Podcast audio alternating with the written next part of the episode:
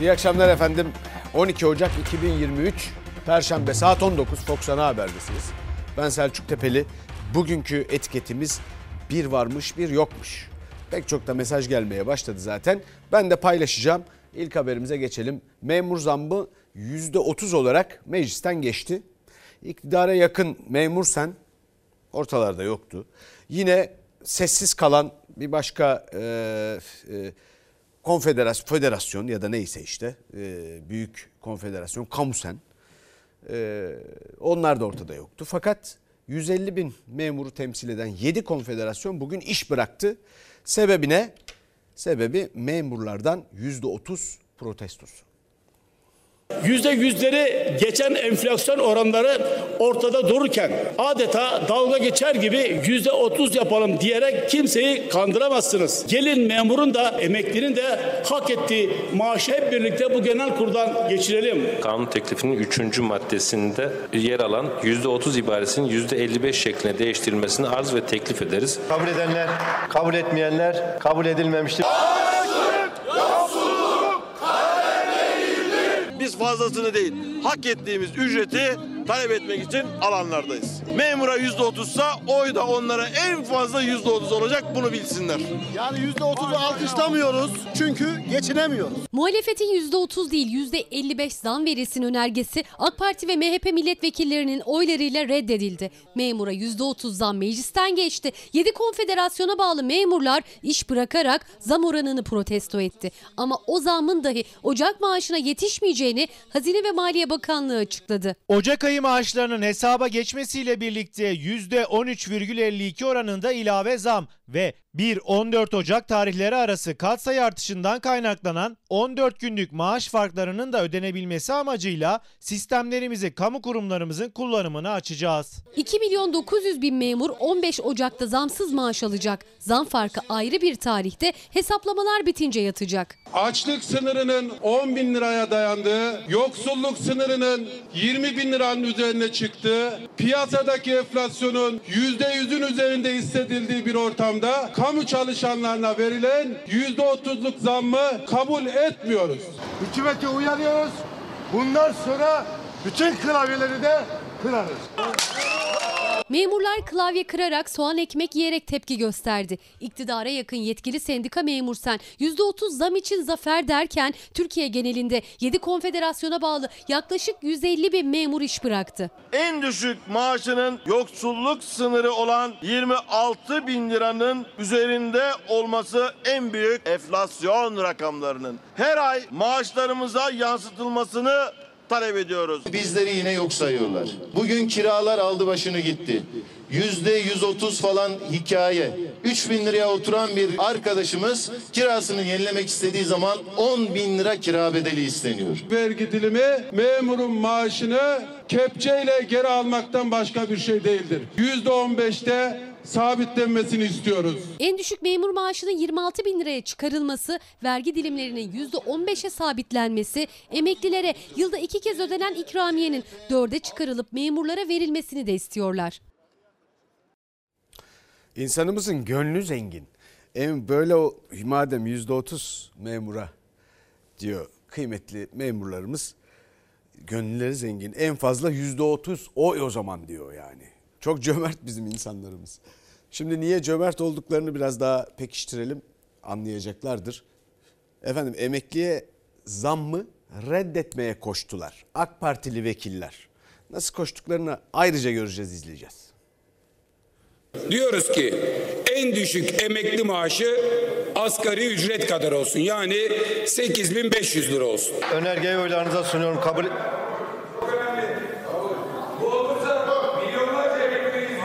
Kabul etmeyenler Daha fazla gözüküyor başkanım sayısı. Elektronik şey mi? katip üyeler arasında ihtilaf var. Elektronik oylamaya başvuracağız. Ve oylama için iki dakika süre veriyorum. İki dakika mı? En düşük emekli maaşının 8500 liraya çıkarılmasına ilişkin önerge oylanırken genel kurulda olmayan AK Partili vekiller önergeye red oyu vermek için salona girdiler. Ve oylama için iki dakika süre veriyorum. İki dakika mı?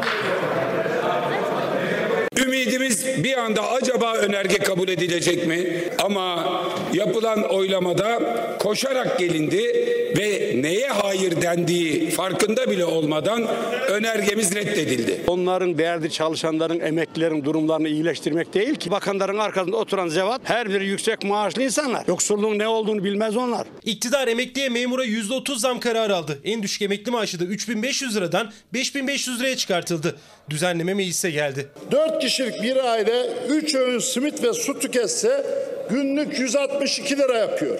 Aylıksa 4860 lira yapıyor. Sizin emekliye reva gördüğünüz ise yalnızca 5500 lira. Üniversitede torunlar okuyorlar. Kaç Dede lira? niye bize yardım etmiyorsun diyorum ancak yetiştiriyor sana nasıl yardım edelim? Emeklilerimizin yüzde yetmiş beşini açlık sınırının altında neredeyse tamamını da yoksulluk sınırı altında yaşamaya mahkum ediyoruz. Birinci fıkrasında 3500 Türk lirasından ibaresi net asgari ücretler şeklinde değiştirilmiştir. Muhalefetin en düşük emekli maaşı asgari ücret seviyesine yani 8500 liraya çıkarılsın önergesi görüşüldü. Oylamaya geçildi. O anda iktidar sıraları boştu. Önergeyi oylarınıza sunuyorum. Kabul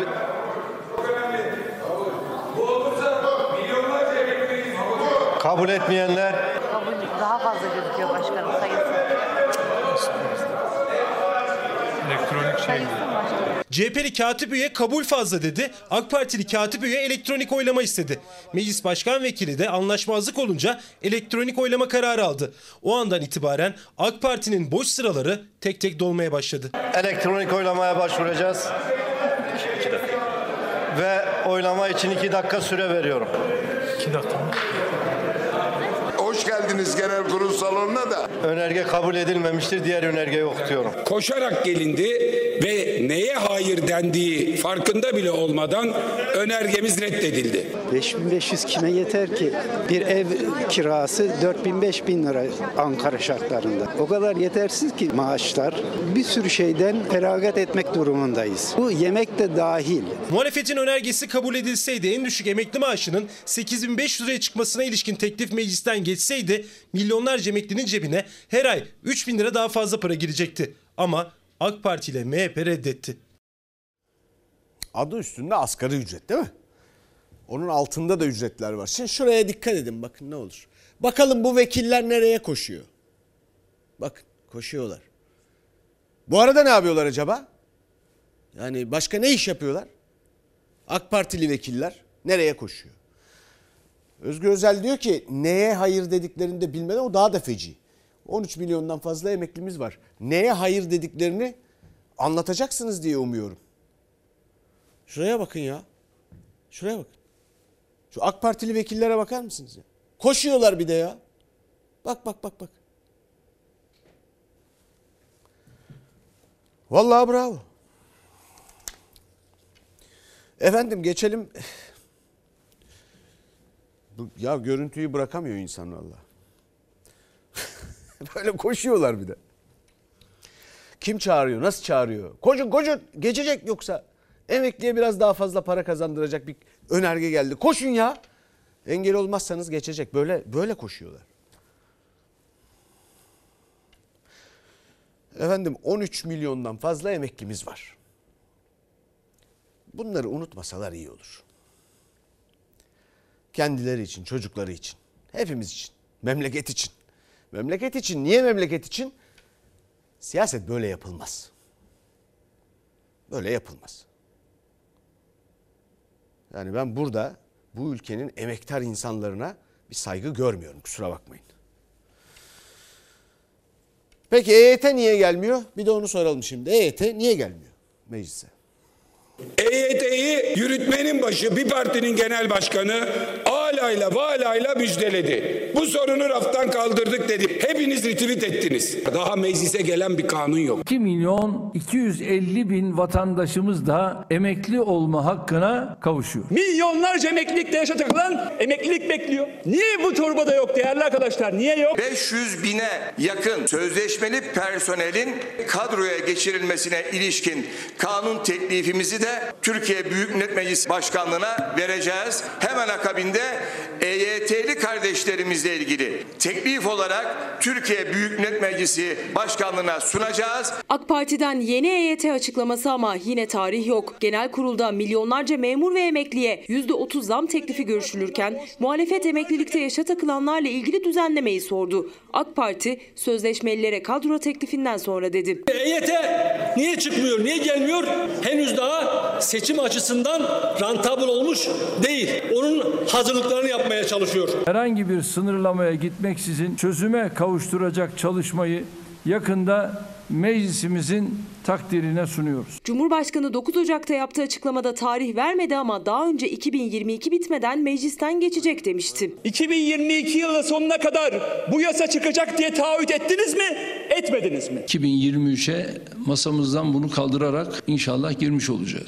Milyonlarca insanı aldatıyor olmak nasıl bir şeydir? Şubat'ın ortalana kadar yasalaştırmayı ümit ediyorum. En hızlı hali bu, bu olabiliyor takvime göre. AK Parti meclis yoğunluğunu gerekçe gösteriyor. Emeklilikte yaşa takılanlarla ilgili düzenlemenin ne zaman meclise geleceği bilinmiyor ama muhalefet iktidarın seçim hesabı yaptığını söylüyor. Mart sonunda maaş alsınlar, elleri sıcakken o ellerle bize oy atsınlar. Kış geçermiş ama kurt yediği ayazı unutmazmış. Bu EYT'lilerin sizin bu oyunlarınıza karnı tok buna asla izin vermeyecekler. AK Partisi zannediyor ki vatandaşın haklı taleplerini seçim zamanı hatırlayınca oylar kendi hanesine çevrilecek. EYT kanun teklifi ne zaman yasalaşacak? İçeriğinde ne var? Muhalefet bir an önce meclise getirin derken iktidar net cevap vermiyor. CHP EYT düzenlemesinin yanında her çalışana banka promosyonu garantisi getiren kanun teklifinin de gündeme alınmasını istiyor. Bu olursa bakın EYT'liler için dahi 10 bin lira 11 bin lira promosyon yarışı var bankalar arasında. Bu çalışanlar için 15 bin liraya varacak promosyon mümkün. Promosyon yasası da yok. Özel sektörde çalışanlara promosyon güvencesi getirecek yasa. Tekrar altını çiziyorum. Kıymetli izleyicilerimizden gelen mesajlardan bir varmış bir yokmuş. Artık çoğunlukla yokmuş diyorlar tabii. Neden? Paranın değeri bir varmış bir yokmuş. Paranın değeri bizimle ilgili.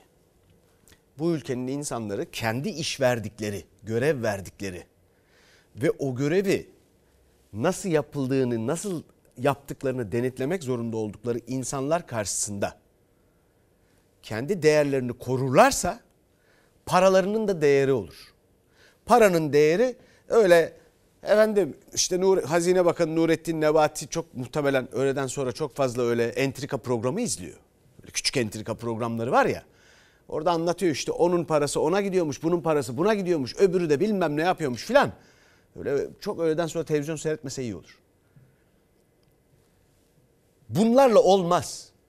Sizin, bizim, bu ülkenin insanların kendine biçilen değeri kabul edip etmemesiyle ilgilidir Türk lirasının değeri. Bir kıymetli izleyicimiz de diyor ki emeklilerin intikap, in, intip, intibak yasasını, e, EYT'yi niye getirmiyorlar? E getirmiyorlar 3600 de yok ek gösterge filan. Bir varmış bir yokmuş. Lafta var. Sahada gerçekte yok. Tabii bu lafta var derken sözle anlatırken çok müjde duyuyoruz konuşmalarda, kürsülerde. Artık pek çoğumuz, pek çok memleket insanı müjde mağduru ama EYT'liler daha çok öyle. Çünkü onlar gerçekten somut bir gelişme bekliyorlardı ve arada da kayıp yaşıyorlar. Bakalım şimdi müjde mağdurlarına. Müjdesi verildi, yasa hala çıkmadı. Vallahi bekliyoruz, dört gözle bekliyoruz yani. Ben mesela askerlik borçlanmamı e, posta yoluyla yaptım. Bugün aradılar geldim kağıdımı aldım ödeyeceğim. Ne kadar ödeyeceksin? Ne kadar yazıyor burada 37.270. Bu 540 gün için. Sonuç itibariyle işsiz olan biri bu parayı ödeyemez. Hala bekliyor EYT'liler. Birçoğu da askerlik ve doğum borçlanmasını yapabilmek için yüklü bir borcun altına girdi geçen aydan itibaren. Çektikleri borcun ilk taksidini ödeme günü geldi. Ama müjdesi verilen EYT'nin yasası hala çıkmadığı için o borcu nasıl ödeyeceklerini düşünüyorlar kara kara. Ben şimdi ödemek istiyorum ama ödeyemiyorum yani borcumu ödeyemiyorum. Cumhurbaşkanı açıkladı ama tam bir net gün vermediği için de maalesef mağduruz yani. Meclise geldi de gitti falan. E, Neden gelmediğini de kimse söylemiyor. Bekletmeyin bir an evvel meclise getirin. Doğum ve askerlik borçlanması yapan arkadaşlarımızın birçoğu kredi çekti. Neye güvendi? Ocak ayında bağlanacak olan bu Ocak ayı cümlesi de Çalışma Bakanımızın, Sayın Cumhurbaşkanımızın ağzından çıkan bir süreçti. Şubat mı olacağız, Mart mı olacağız? Bu arkadaşlarımızın taksitlerini kim ödeyecek? Bu resmi gazetede çıkacak, onaylanacak. Ondan sonra insanlar başvuruyor. Açık bir şekilde söylenmesi gerekirken bu yok. Sadece ortaya bir şey atıldı. Yıllarca yaşa takıldılar. Şimdi de müjde mağduru oldular. EYT'liler için bir günün bile önemi var. Çünkü bir kısmı işsiz, bir kısmınınsa borçlanmaları ödeyemeyecek kadar geliri yetersiz. Yasalaştıktan sonra resmi gazetede yayımlanacak düzenleme, sonra başvurular alınmaya başlayacak. Yaklaşık 45 gün sonra da emekli maaşı bağlanacak. Yani yasa bugün bile çıksa Mart ayından önce EYT'liye maaş yok. Asgari ücretliyim. Maaş bağlanırsa bize emekli maaşı onun üzerine ödeme yapabiliriz. Yoksa ödeme şansımız yok. Neyle karşılaşacağımızı bilmiyoruz. Yana yakıla gelir olmadığı halde ben bu borcu nasıl ödeyeceğim diye uykuları kaçan arkadaşlarım var. Cebinizde geliriniz olmadığı süreçte siz ne yapacaksınız? Bir umut bağladınız. O günü akşam edemeyen birçok EYT'li kardeşlerimi biliyorum. Çocuğuna harçlık veremeyen kardeşlerimin hala varlığını biliyorum. Uykusuz geçen yıllara yeni geceler ekleniyor. EYT'liler yasa bekliyor. Bir senedir aşağı yukarı işsizdim yani. Gidiyoruz iş almıyorlar yaşınız geçmiş. 46 yaşındayım ben. Servis çekiyorum ben şu anda. Bir aydır sürücülük yapıyorum ben. Bu işi de bulamasaydı tabii ki nereden kapatacağım? Kapatamazdık yani. Zorlanıyoruz tabii ki de. Ama bir an önce bunu e, yasalaşmasını istiyoruz yani. Abi bu haberlerin hemen ardından şimdi siyasete gireceğiz ama şunu söylemeden geçmek istemiyorum. Staj sigorta başlangıcı sayılsın diyen izleyicilerimiz var. Çıraklık ve staj. Bu önemli bir şey. Bu ülkede insanları çalışmaya mı teşvik edeceksiniz? Başka başka türlü mü yaşayacağız biz? Çalışanı mı teşvik edeceğiz? Sanatkarlığı mı? Elimizde bir şey olmasını mı? Yani bir meslek olmasını mı? Bir şey mi üreteceğiz? Yoksa bu ülke sosyal devlet olmaktan çıkıp sadaka devleti olacak adeta. İnsanlar yardımlarla geçinecek. O artık ne kadar yardım verilirse böyle mi olacak? Staj SGK başlangıcı, SSK başlangıcı sayılsın diyelim ve iç siyasete geçelim. Efendim Özgür Özel İçişleri Bakanı Süleyman Soylu'nun Tirol ordusu var dedi. Bir isimden bahsedeceğim. Emin Şen. İçişleri Bakanlığı'nın sayfası mı arkadaşlar? Bakan müşaviri yazıyor mu? Süleyman Soylu'ya doğrudan bağlı. iki tane şirket. Doğrudan kendisinin sahibi ve yöneticisi. Bu şirket kamuyla iş yapmış mıdır? 418 bin dolarcık. İçişleri Bakanlığı müşaviri olarak görev yapan Emin Şen'in şirketleri üzerinden yıllardır bakanlıklardan, devlete ait kurumlardan ihale aldı. O ihalelerden kazanılan milyonlarla da bir troll ordusunu yönettiğini iddia etti Özgür Özel. İçişleri Bakanı Soylu'nun emriyle.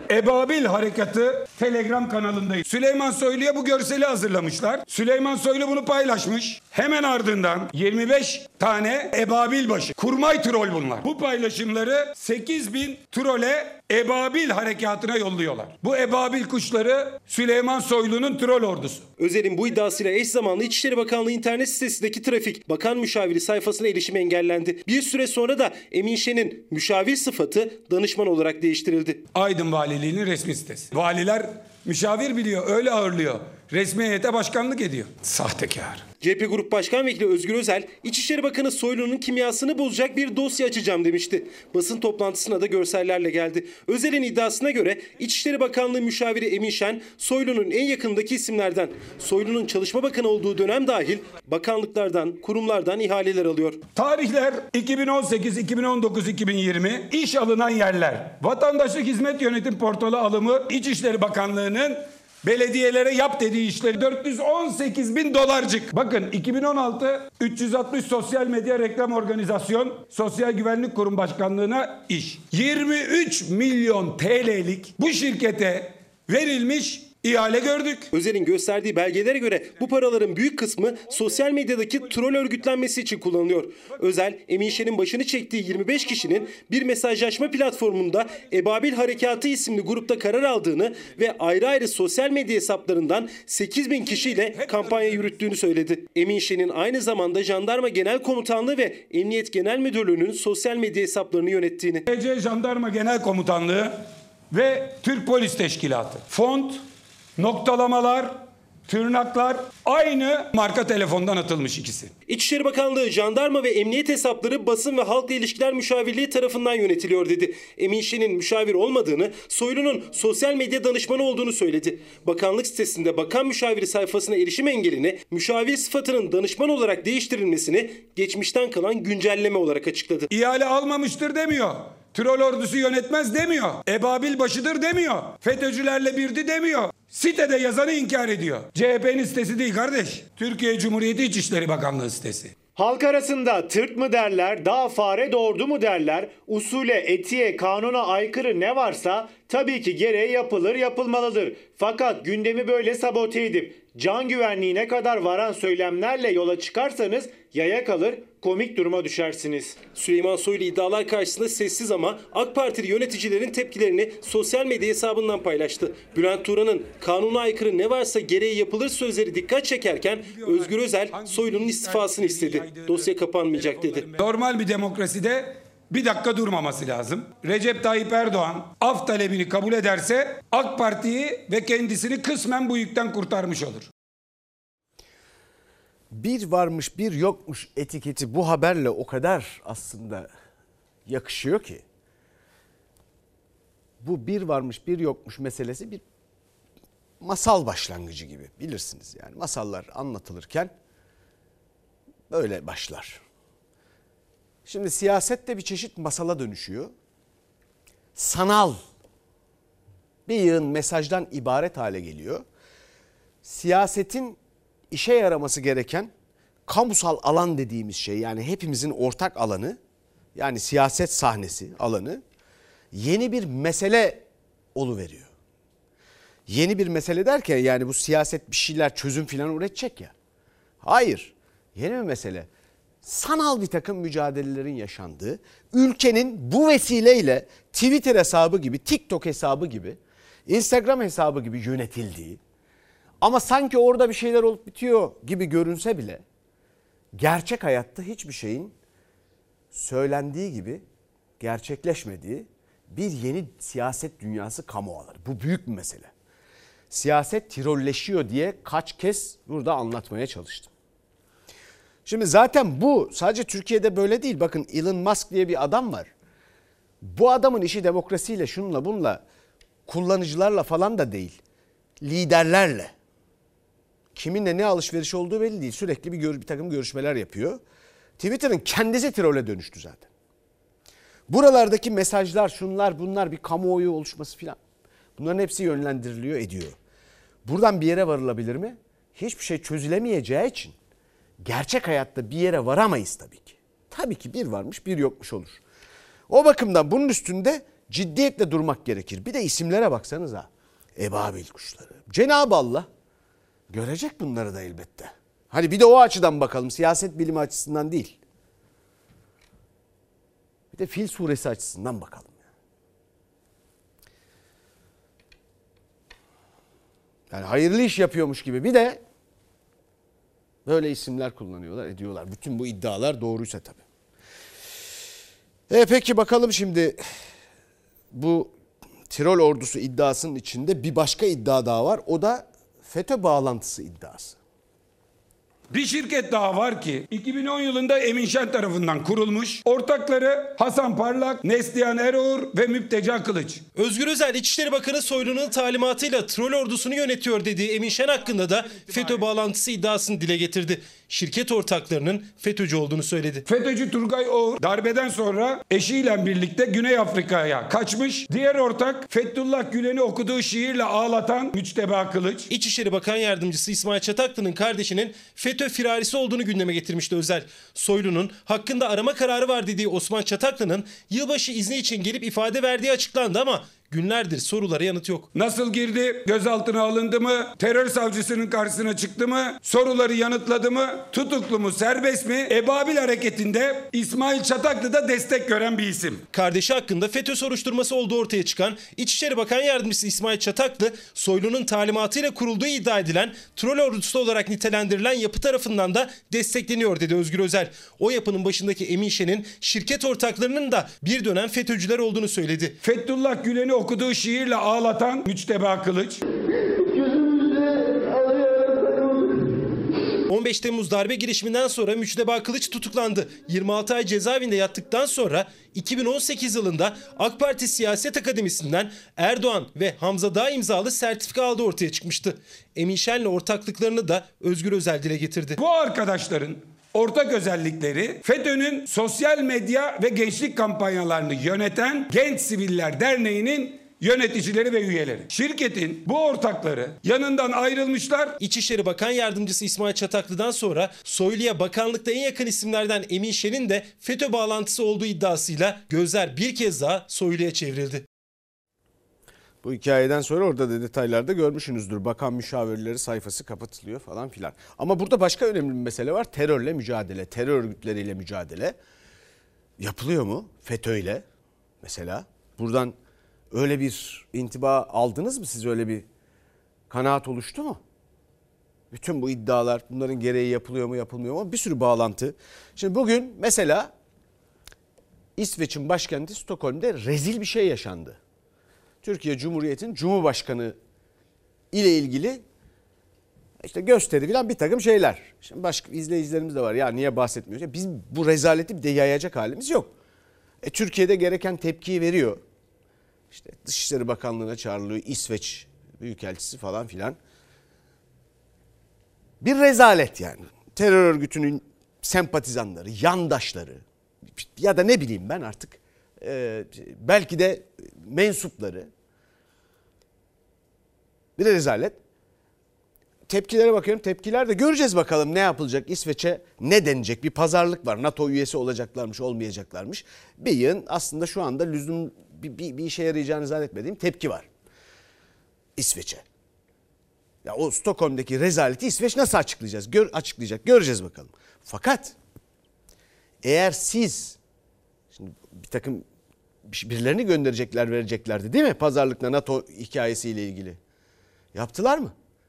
Siz FETÖ'yle mücadele ettiğiniz hissini tam olarak vermediğinizde dünyaya onlar gereğini yaparlar mı? Yap, yapıyorlar mı? Ya da başka e, örgütler söz konusu olduğunda. İtibardan tasarruf olmaz denirken meselenin sadece makam aracıyla uçakla ilgili olmadığını anlamak lazım işte. Göreceğiz bakalım. Hakikaten bu İsveç'le ilgili ne olacak? Ne yapılacak ya? Göreceğiz. Göreceğiz bakalım. Bakalım buna nasıl bir efendim soğutma şey uygulanacak, yöntemi uygulanacak. Yani bir gündemi soğutalım şimdi. Bir günü kurtardık böyle İsveç'e. Ya bunun bir neticesi olmalı. Ne, ne yapıyor Stockholm'de? Neymiş bu?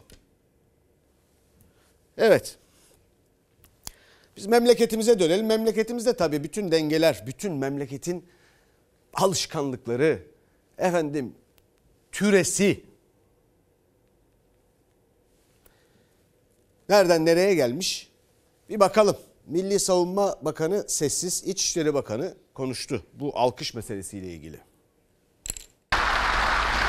Komuta kademesi haddini bilsin. Siyaset askerin işi değildir. Ana Muhalefet Partisi Genel Başkanı'nın Türk Silahlı Kuvvetleri Komuta Kademesi'ne yaptığı hakaret milletimizi incitmiştir. Şanlı Türk Silahlı Kuvvetlerimize yapılan bu hakaret kabul edilemezdir.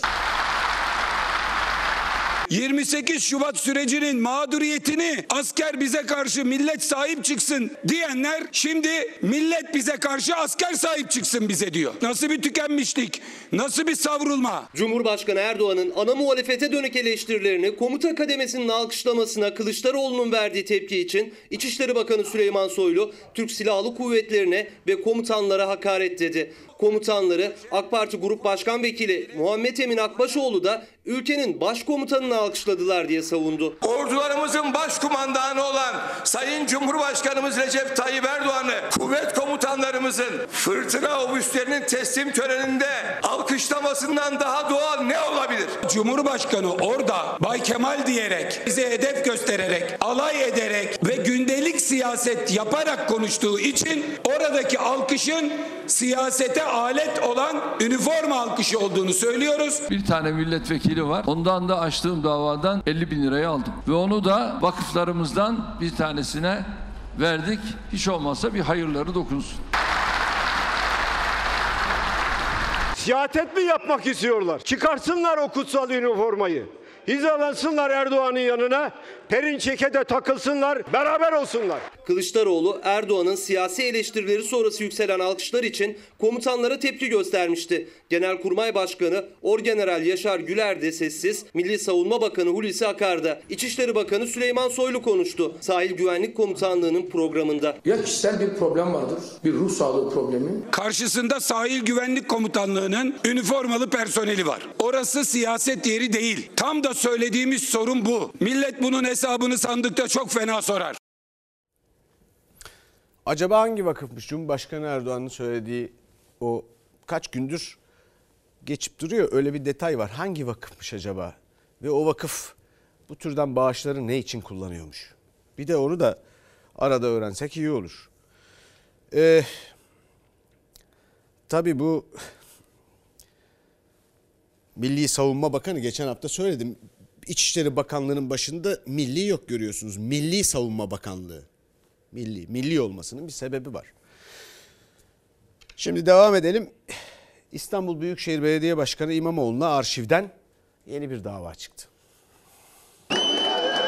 Yani önümüzdeki 3-4-5 ay içerisinde ellerinden geleni ardına koymayacaklarını da biliyoruz. Anayasamızda İçişleri Bakanlığı'nın bizatihi kendine yetki veriyor. Görevden alma hakkına sahip. İhaleye fesat karıştırma. Bir dava daha açıldı Ekrem İmamoğlu'na. İhaleye fesat suçlamasıyla Beylikdüzü Belediye Başkanlığı dönemine yönelik dava İçişleri Bakanlığı'nın ihbarıyla açıldı. İmamoğlu 8 yıl öncesine ait dosyanın o dönem Danıştay'a gittiğini, inceleme sonucu sorun tespit edilmediğini hatırlattı. İhale işlemlerinde imzam dahi mevcut değil. Ayrıca gerek İçişleri Bakanlığı gerek Danıştay 1. Dairesi kararında hakkımda herhangi bir tespit, suçlama ya da değerlendirme yapılmadı. Buna rağmen zorlama bir suç yaratılmaya çalışılmakta. Danıştay'ın kararından okumak istiyorum. Çok kısa. Belediye başkanının imzası olmayan, bu belgelerin düzenlenmesine katkısı tespit edilmeyen, ihalelerle ilgili süreçte talimat verdiğine ya da dolaylı da olsa yönlendirmede bulunduğuna ilişkin bir delil olmayan belediye başkanına söz konusu eylemler nedeniyle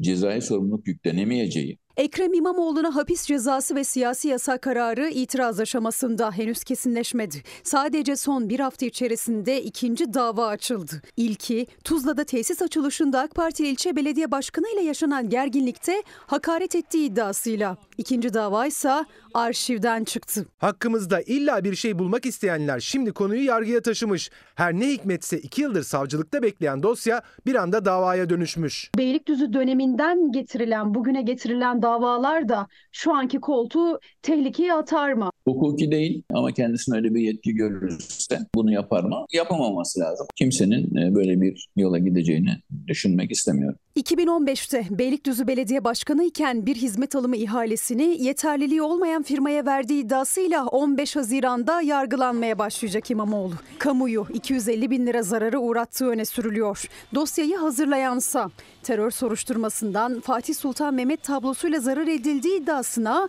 ve İmamoğlu'nun Beylikdüzü Belediye Başkanlığı dönemine ait 28 ayrı soruşturmada imzası olan isim. Arif Yıldırım adlı militan AK Partili bir zatı muhterem Not, bu oyunun görünen imzası yine malum müfettişe ait. yeni Türkiye için esirgemeyin. 2015'te AK Parti'nin Mersin'de 6. sıradan milletvekili adayıydı. Müfettiş Arif Yıldırım İmamoğlu yeni davaya ilk tepkisine not olarak düştü müfettişi. Kameralar önünde ise bir açıklaması olmadı henüz.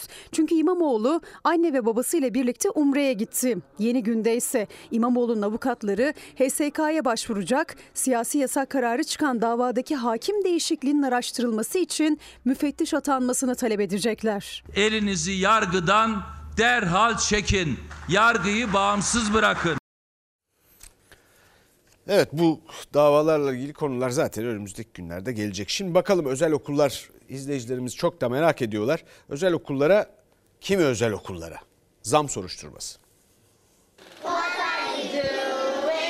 Rekabet Kurumu'nun özel okullarla ilgili soruşturma açıklaması oldukça önemli. Okulların ek ücretlerle ilgili bir takım ortak hareket ettiklerine dair belirtiler mevcut. Rekabet Kurumu özel okullara soruşturma başlattı. Ankara ve İstanbul'daki bazı özel okullar mercek altında. Ortak fiyat belirledikleri iddia ediliyor. O okulların arasında eski Milli Eğitim Bakanı Ziya Selçuk'un özel okulu da var. İnceleme Türkiye Özel Okullar Derneği'ne de uzanıyor. Aslında sayı sınırlı gözükmesine rağmen Kasım ayında yapılan tespitler oysa içinde bulunduğumuz Ocak ayında birçok zincir özel okul fiyatlarını %65'in üzerinde arttıramayınca yemek, kırtasiye, kitap gibi ek ücretleri bir de genel gider diye ne olduğu anlaşılmayan bir e, bedel eklemek suretiyle aslında yasayı deldiler. Rekabet Kurumu soruşturmayı Rekabetin Korunması Kanunu'nun dördüncü maddesine dayandırıyor.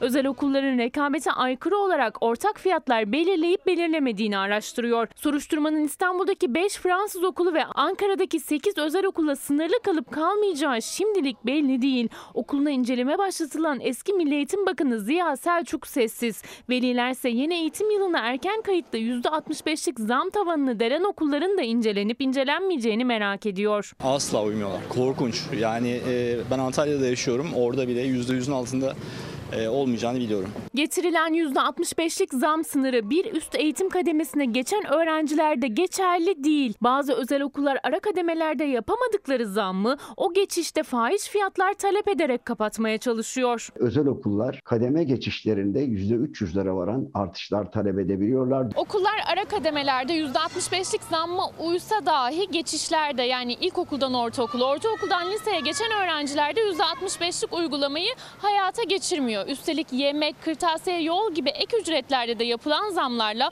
okul fiyatı yine katlanıyor. Fiyat aldınız mı? Aldım. Zaten bunun üzerine de devamlı aranıyoruz. Hani orta son e, çocuğu olarak. Kırtasiye, yemek, kıyafet daha da e, uç. Özel okul velileri yemek ve ulaşım gibi gider kalemlerindeki artışların da denetlenmesini istiyor. Rekabet Kurumu'nun soruşturması ise şimdilik Kasım 2022'ye kadar elde ettikleri bilgi ve belgelerle sınırlı. Okul kitapları çıkıyor, yol, tabii ki yemek. Biz okulun kantini ya da orada yemiyor. Sabah kahvaltı edip... Sabah kahvaltı edip bir daha evde mi yiyor? Evet, genelde öyle yapıyoruz. Bir de üniversiteler var. Bunları da gündeme getirmek lazım. Vakıf Üniversitesi mi, özel üniversite mi isimleri böyle. Ülkedeki üniversitelerin %50'den fazlası 2006 yılından sonra açılmış. 2006 yılından sonra üniversitelerimizde akademik üretim durmuş, sıfır. Onlar kaç para alıyor acaba? Bir de onlara da bakalım. Şimdi bakalım bir başka konuya Çorlu'daki tren faciası. Siyasi sorumlusu yok mu? 5 yıldır bu dava sürüyor insanlar adalet arıyor. Teknik bir takım süreçler bir şeyler ama bir siyasi sorumlusu yok mu?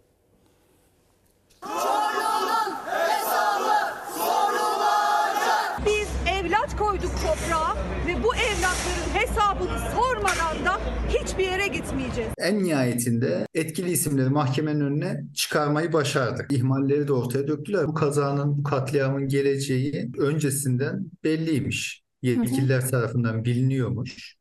Ee, ve fakat e, umursanmamış. Çorlu tren faciasında aileler ve avukatlar 4,5 yıldır ısrarla ihmal iddialarını sıralıyor. 12. duruşmaya da hakim karşısına çıkan TCDD üst yönetiminin ifadeleri damgasını vurdu. TCDD 1. Bölge Bakım Servis Müdürü Mümin Karasu kazadan önce uyarı yazıları gönderdiğini buna rağmen önlem alınmadığını ileri sürdü. Acılı aileler davanın siyasi sorumlulara kadar genişletilmesini istiyor. Ben 10 gün öncesinde denetimi yaptım, raporumu sundum. En az iki yazılı ve sözlü yaptığım uyarılara rağmen görevini yerine getirmesi gerekenler yargılanmıyor. Gerçek sorumlular yargılansın dediğimiz noktada Ulaştırma Bakanı'nı da Genel Müdürü de Genel Müdür Yardımcısını da bir gün yargının karşısında görmek istiyoruz. Temmuz 2018'de yağış nedeniyle altı boşalan Mefez'de raydan çıkan tren 7'si çocuk 25 kişiyi hayattan kopardı. 13 tutuksuz sanık ihmal iddiasıyla yargılanıyor. 12 duruşma geride kaldı ama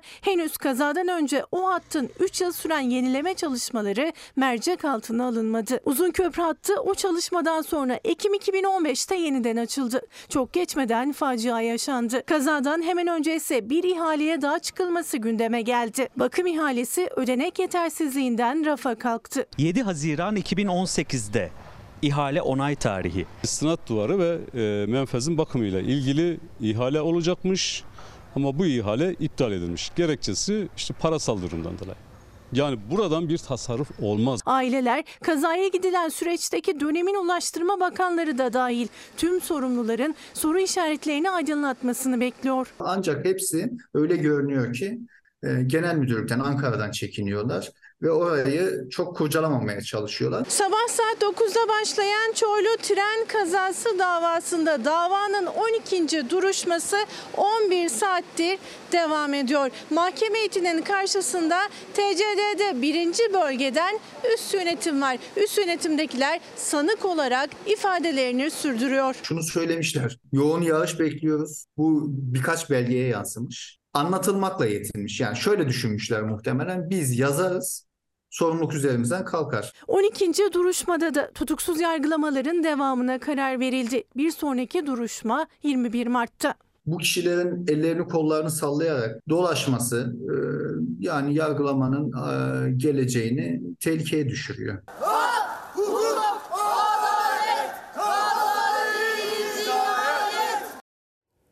Bu demiryolu yapılalı 150 seneden fazla olmuş. Osmanlı 19. yüzyıl. Bu demir yolunda bakım şu bu çalışması falan filan bir şeyler rehabilitasyon yapıyorlar. Bunun sorumlusu yok mu? Ondan sonra böyle bir kaza yaşanmamış. Bu kadar insan ölmemiş. Ondan sonra bu yaşanıyor. Ben size bir şey söyleyeyim. Bu demir yolunun kuzey tarafında kalan dereler Karadeniz'e akar. Güney tarafında kalan dereler Marmara'ya akar. Altından su geçmesin diye ona göre güzel bir güzergah belirlenmiş. Yapıldığı zaman o mühendislikle. Nerede yolu nerede nasıl değiştirdilerse, kime verdilerse o ihaleyi ve bu kararı kim verip kim imza attıysa bunların hesap vermesi lazım. Bu Çorlu faciasının sorumluları, siyasi sorumluları kim? Siyasi ayak nerede? Bir başka soru, sadece fotoğrafı değiştirelim. Yine siyasi sorumlu, siyasi ayak yok mu burada? Amasra maden faciası ve bir rapor rezaleti. Benim eşim konuşamayacak ama ben konuşurum onun yerine. Ben hakkını savunurum eşimin. Benim eşimin suçu barutçu olması mıydı? Neredeydi bunun mühendisi? Benim iki tane evladım var. Bu kadar ihmaller söz konusu. Siz göz ardı edeceksiniz. E şeyde iftira atacaksınız. Kaldı ki ölüme bile delil. Yaşadığı büyük acı dinmemişken bir ateş daha düştü şehit madencinin eşinin yüreğine. Türkiye Taş Kömürü Kurumu'nun raporu Yıldız ailesinin acısını katladı. O raporda 42 madencinin yaşamını yitirdiği faciadan şehit madenci Öner Yıldız sorumlu tutuldu. Amasra'daki madende barutçu olan çalışan Öner Yıldız'ın ateşleme işleminde kurallara uymadığı iddia edildi. Oysa şehidin otopsi raporuna göre patlama kaynaklı bir yanık yok. Zehirlenme var. Benim eşim hayatı boyunca onuru, gururuyla yaşadı. Nasıl dürüst bir insan olduğunu tüm Amasra şahitti. Yani adının bu şekilde anılması bana nasıl zarar veriyor? İşinin hakkıyla veren çok dikkatli bir adamdı benim için. Ateşleme işleminin kurallara aykırı şekilde yapılması hususunun bu kazanın gerçekleşmesinin en önemli sebebi olduğu değerlendirilmektedir. TTK'nın tüm sorumluluğu üzerine atmak istediği barutçunun yaptığı patlatmadan e, böyle bir e, grizu patlamasının e, oluşmadığı da e, açık. Zehirlenme nedeniyle değil, yanık nedeniyle hayatını kaybetmiş olmaları gerekirdi. Çok acı. Ben her gün daha ölüyorum. Ben eşimi şehit vermişim. Düşünün ki bir şeyde iftira atılıyor. Benim iki tane çocuğum var. Benim iki tane çocuğum var ya. Ben adalet istiyorum. Ekim 2022'de Amasra'daki faciada 42 madenci şehit düştü. Onlardan biri de 13 yıldır barutçu olarak madende çalışan Öner Yıldız'dı. Bilirkişi ön raporunda da emniyet fezlekesinde de Türkiye Taş Kömürü Kurumu kusurlu listesindeydi. Kurumsa raporunda şehit barutçuyu suçlu buldu. Acılı eşi Tuğba Yıldız Fox Haber'e konuştu. Ben her gün kocamı ölüme yollamışım. Havalandırmanı, havalandırmalardan tutun da her şey var zaten deli. Bu kadar ihmal varken havalandırma, metan drenajı, iş güvenliği ile ilgili bu kadar kesin deliller varken nasıl olur da işçiye suç atılabiliyor? Sorumluluk sinsilesinin e, TTK Genel Müdürü'nden başlayarak e, Enerji Bakan Yardımcısı, Çalışma Bakan Yardımcısı ve e, enerji ve e, bakanına kadar uzanmasına engel olmak. Bunun önünü almak. CHP Zonguldak Milletvekili Deniz Yavuz Yılmaz, Öner Yıldız'ın otopsi raporuna dikkat çekti. Ateşlemeye yönelik bir yaralanmadan değil, karbon monoksit zehirlenmesinden yaşamını yitirmişti Barutçu Yıldız. CHP'li vekil, siyasi sorumlular adaletten kaçırılıyor dedi. Şehit madencinin eşi de TTK yöneticilerinin hala görevinin başında olduğunu hatırlattı, adalet istedi. Ben şunu çok merak ediyorum. Bu savcının verilen kusur raporlarında neden TTK müdürü ve müdür yardımcısı daha hala müdahale edilmiyor? Bunun amacı ne? Yani savcılık bunu açık ve net olaraktan gösterilmiş. Ben adalet istiyorum ya. Aksi türlüsünü düşünemiyorum. Benim derdim sadece kocamın kanı yerde kalmasın. 42 tane canın kanı yerde kalmasın. Adalet. SMA beklemez. Bugün gidip kimsenin kapısından belki bir TL bile istemezdim ama bugün evladım için yayınlarda olsun dışarılarda olsun evladımız için bir TL bir TL diye yalvarıyoruz insanlara.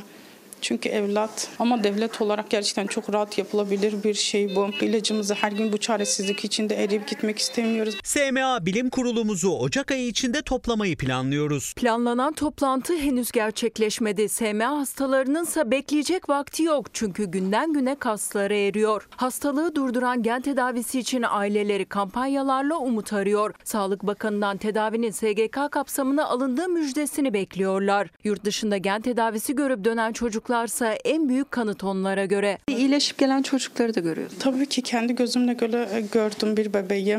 3,5 yaşında trakesi vardı. Birleşmişti. ilacını bir sene önce alıp gelmişti. Şu an çok sağlıklı. İki duygu bir arada yaşadım. Hem onun adına mutlu oldum, anne adına hem kendi adıma da çok üzüldüm. Benim evladım halen bu acıyı çekiyor maalesef. Ülkemizde henüz kullanılmayan ilaç ve tedaviler ve bunların hangi hasta gruplarında kullanılabileceğine karar verilebilir. Sağlık Bakanı Fahrettin Koca'nın bu açıklamasıyla umutları yeşermişti SMA'lı bebeklerin ailelerinin. Ancak o toplantı hala yapılmadı. SGK karşılamadığı için yurt dışında yaklaşık 2 milyon dolara mal olan gen tedavisi için bireysel çaba gösteriyor aileler. SMA hastası Ensar Yel'in ailesi de onlardan biri. Ve her gün gözümüzün önünde böyle eriyip giden bir evlat. Çaresizce bekliyoruz. 24 saat hiç uyumadığımız oluyor. Çünkü korkuyoruz her gün. Ya o makine susarsa, durursa, ya bu çocuk nefes alamazsa ya tıkanırsa çünkü tükürüğünde boğulan bir bebek. 13 aylık ensar bebek makinelere bağlı nefes alabiliyor. Kampanyası çok yavaş ilerliyor. Ancak her geçen gün hastalığı hızla ilerliyor. O yüzden de ailesi Sağlık Bakanlığı'na sesleniyor. Biz ilacımızı istiyoruz devletimizden. Bir an önce getirsinler de biz de artık böyle acı çekmeyelim. Aradan sonra buradayız. Efendim, ülke çıkarlarının korunması Türkiye'nin kim olduğunun değişiyor yani. Bir gün geliyor bir başkası o göreve geliyor, geçiyor. Kim olduğunun önemi olmaksızın Cumhurbaşkanlığını yapan o makamda oturan kişinin itibarının korunması milli bir meseledir. Ama eksi 46,5 milyar dolar Merkez Bankası rezerviyle bunlar zor. Yarın görüşmek üzere iyi akşamlar.